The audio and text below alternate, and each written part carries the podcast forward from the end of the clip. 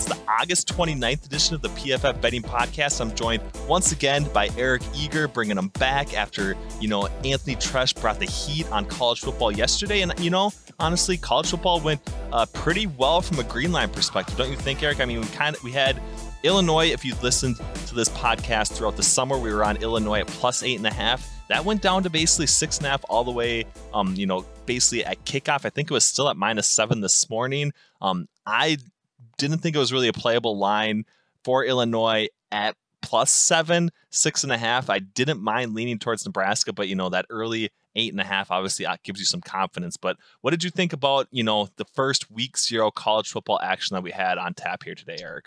Yeah, I mean, we had the UCLA under that. That was also looked sharp because it was moving around a little bit. Illinois money line.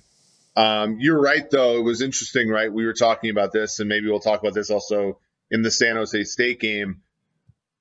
When there's resistance, it's always like, okay, where is that resistance coming from, right? So with Illinois, it opened at eight and a half. We we got it eight and a half in like early July. It gets down to eight, seven and a half, seven you'd see these six and a halfs pop up and then they'd immediately go away. And this was happening for probably about the last week.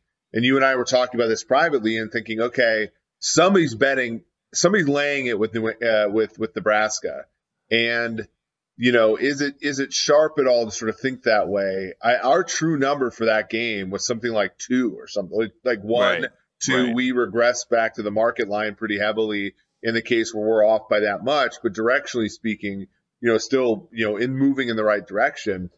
Um, it's a really interesting thing because we have this this contrast where you have this game on right now. Now we don't predict this with Green Line because it's an FCS school versus a FBS school. But I remember, you know, we talked about I laid, you know, heavily on San Jose State minus 21, right. and that number got to minus 24 uh, as of you know Friday it was it was minus 28 at close. There's no res- there was no resistance there, right? Like there was just right. bets all all day on San Jose State, and like no one you know providing that counter to sort of get that number settled into place, and it closes a, a full touchdown without even really much in the way of a quarterback change. And you know, again, they're up 35-7 in the second quarter right now. It looks like we got the best of it. I don't actually really care like who wins. Like if you get seven points of line value on on a, on a game, like you don't even care who wins at that point. You you made a good right. bet. Um, but but it's an interesting it's an interesting contrast where in the Illinois game, you, you know, if you had eight and a half, you certainly had the best of it, but it wasn't like unequivocal, right? Like there were folks that were were betting Nebraska once it got to the right number for them.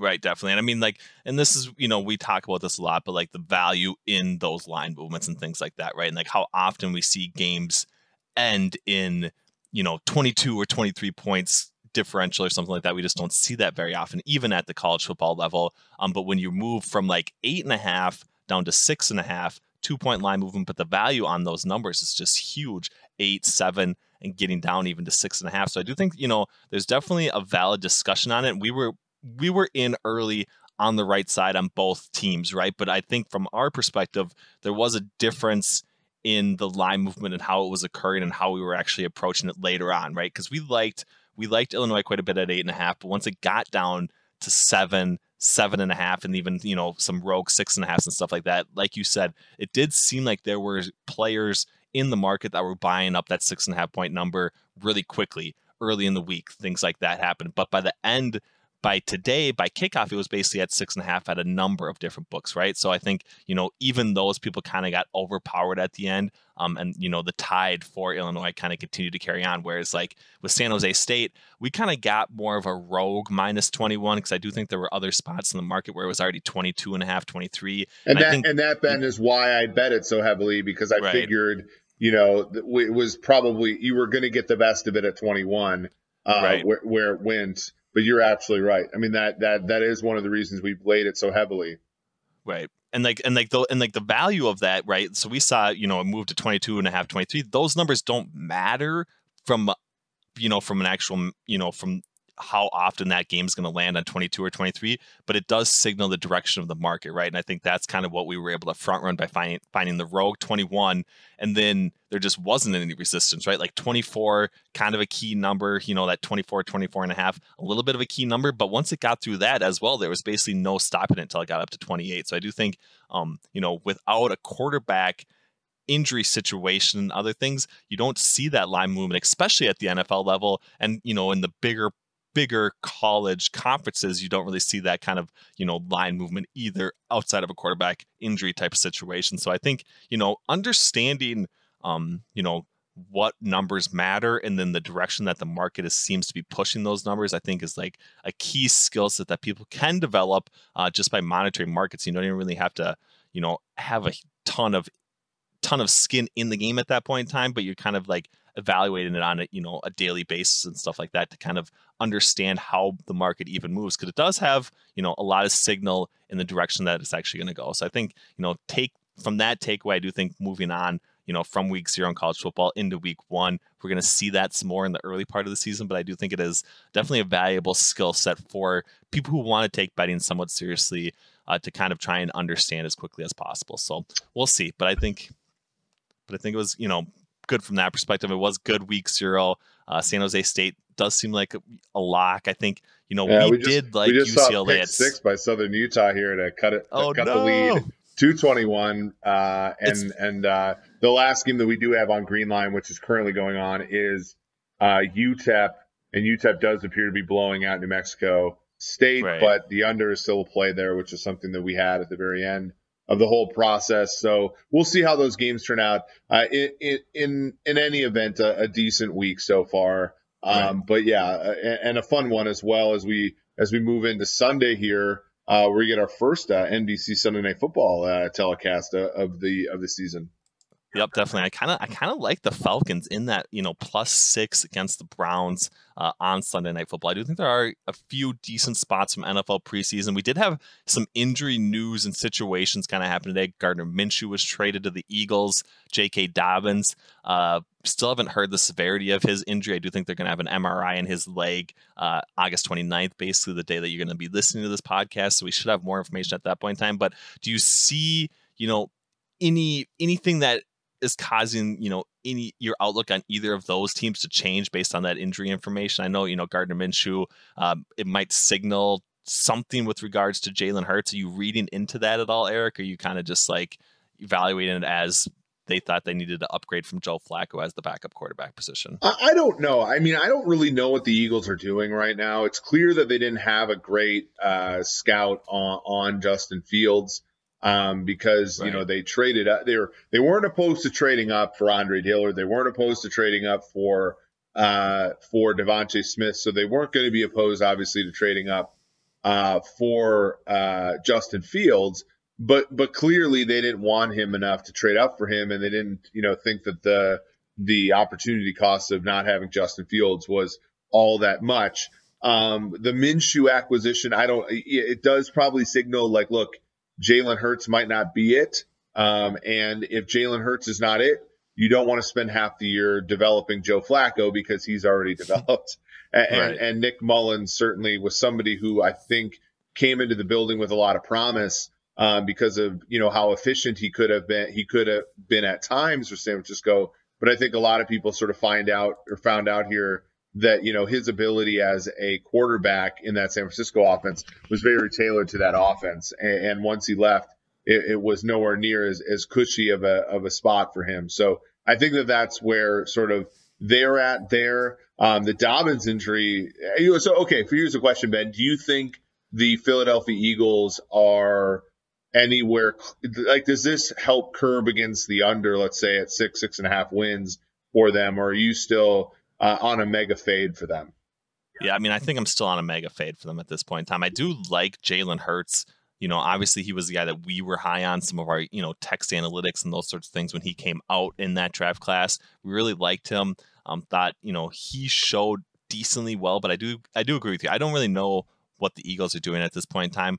Anytime that I don't fully understand or buy into a team, um, my only approach to that is fading them, right? So I might be cautious in that regard. I don't really think I would pile on anything on the like under six and a half with those sorts of situations, but I would be um, definitely kind of targeting them early in the season.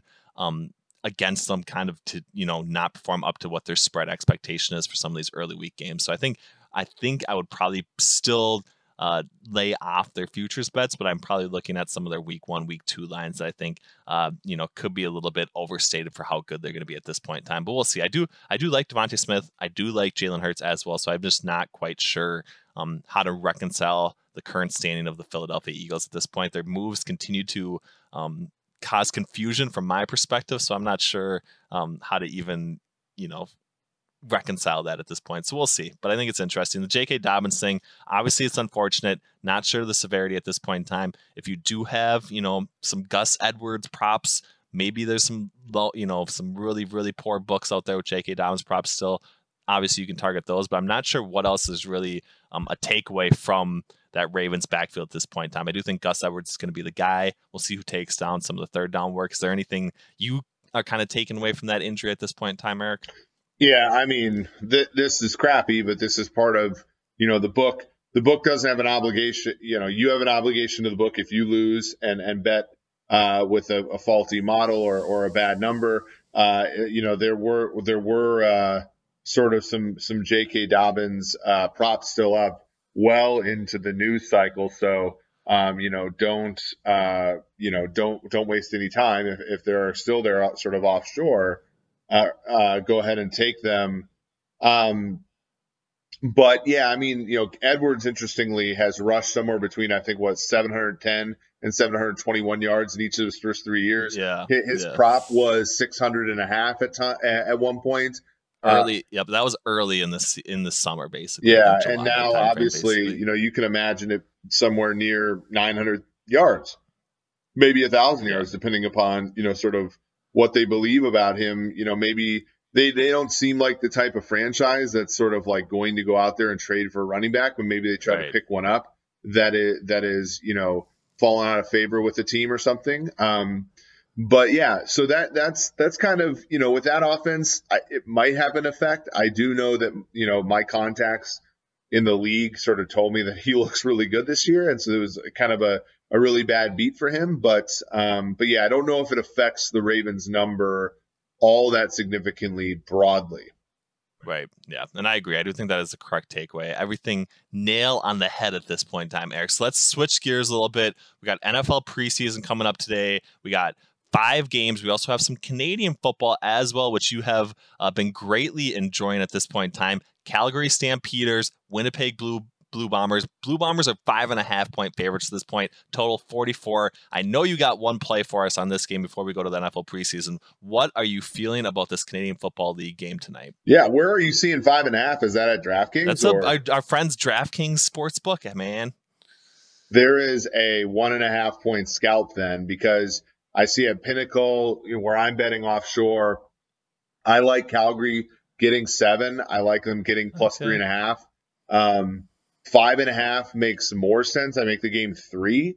Um, okay. So so yeah, I, I, would take Calgary in the points here. Um, I think Calgary has struggled, um, but in the same way that Hamilton struggled coming out of the gate, where they were supposed to be kind of decent, and and you know when we we laid the points with Hamilton uh, Friday night, um, you know it worked out because you know eventually that team comes into form and priors matter. Uh, I think the same thing here for Calgary. I'm going to take the points uh, on, on Sunday night.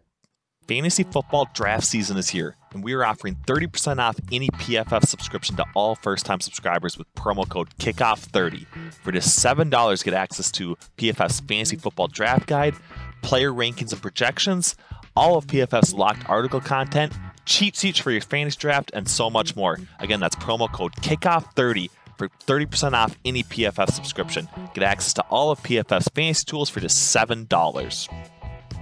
The NFL is back, and DraftKings Sportsbook, an official sports betting partner of the NFL, is giving all new players a can't miss offer for week one Bet just $1 on any NFL game during the first week of the season and receive $200 in free bets instantly, no matter what. Take advantage of this limited time offer now. You heard that right. DraftKings is giving all new players $200 in free bets instantly when you place a bet of $1 or more on any week one game. Head to the DraftKings Sportsbook app now to check out all the great promotions and daily odds boosts. Plus, you can make every game a big game with same game parlays. Download the DraftKings Sportsbook app now and use promo code PFF to receive $200 in free bets when you place a $1 bet on any week one game. That's promo code PFF to get you free $200 in free bets instantly for a limited time only at DraftKings Sportsbook, an official sports betting partner of the NFL. Must be 21 or older, New Jersey, Indiana, or Pennsylvania only. New customers only. Restrictions apply. See DraftKings.com slash sportsbook for details. Gambling problem? Call 1-800-GAMBLER or in Indiana, 1-800-9-WITH-IT. Yep, definitely. You got to do some line shopping. I do agree with you. Plus seven, Calgary, definitely a play. DraftKings has them at five and a half. Probably avoid um, betting them on that book, but I do think there are some other you know legal sports books that are definitely going to have Calgary at a higher price. So I would buy into that a little bit. We got five preseason games. We got Jacksonville three and a half, four point favorites on the road against Dallas, 36 and a half point total. Basically, all totals at this point in time on DraftKings Sportsbook between 35 and a half and 36 and a half. So the books are not really um, pricing these totals really differently at this point in time. I think they expect to see a lot of third string options, a lot of guys looking to make that roster spot for the majority of the snaps. Should see some lower totals as well. But the games today actually had quite a bit of scoring. Games on Friday had quite a bit of scoring as well. So um, I'm not overly confident in just blindly betting the unders at this point in time, especially on Sunday. I do like a couple spots though. I kind of like mentioned it earlier. Falcons plus six earlier. That's down to five and a half on our friend DraftKings Sportsbook. Uh, and then the Jaguars at three and a half on the road against Dallas. Uh, those are two spots that I'm kind of picking out at this point in time. I also have my uh, a, a leg of the Miami Dolphins teased up to seven and a half. Um, I took that um, this I took that today basically, um, as well as that second leg I already had. So I do kind of like those three spots. Are you liking anything on this NFL preseason action, Eric? Yeah, I mean the Jaguars. It just came out that McCarthy was going to sit a bunch of people. I think there are some places where you're if you want it with the Jaguars, you're going to have to lay like four, four and a half. So you can get three and a half. Obviously preferable. Um, but yeah, th- this is one of those. I know you tweeted this out about the Ravens. The news is going to come in faster than the lines are going to change, and this is mm-hmm. and this is the last week of NFL football, the last day of NFL football uh, where that's true. Um, will be today, Sunday, the 29th. So um, that that's one to think about. Obviously, think about teasers. Unders, I mean, you're looking at things in the mid 30s at this point. Uh, you might want to think about a half where you have a particular angle. Um, you know, for example, I just bet Chargers Seahawks under 16 second half. Um, it does look like, you know, you know, it, it does look like things are going to slow down a little bit here with Sean Mannion going up against Easton Stick. We'll see. Um, but you know, maybe if you're not quite sure, you don't have great information about the starting quarterbacks or the starters for these teams, go ahead and wait till the second half where there's more clarity. Right, definitely. I do think, you know, the second half unders have kind of been our bread and butter this NFL preseason. I think that's going to continue for this next, you know, one last day basically. So you got to take advantage. It does require you to obviously be aware of who's played already, who who is probably going to be playing in that second half, who's going to be starting those sorts of situations. But I do think a lot of those are going to be profitable if you're betting under in the second half. I would not go full game, kind of like Eric said.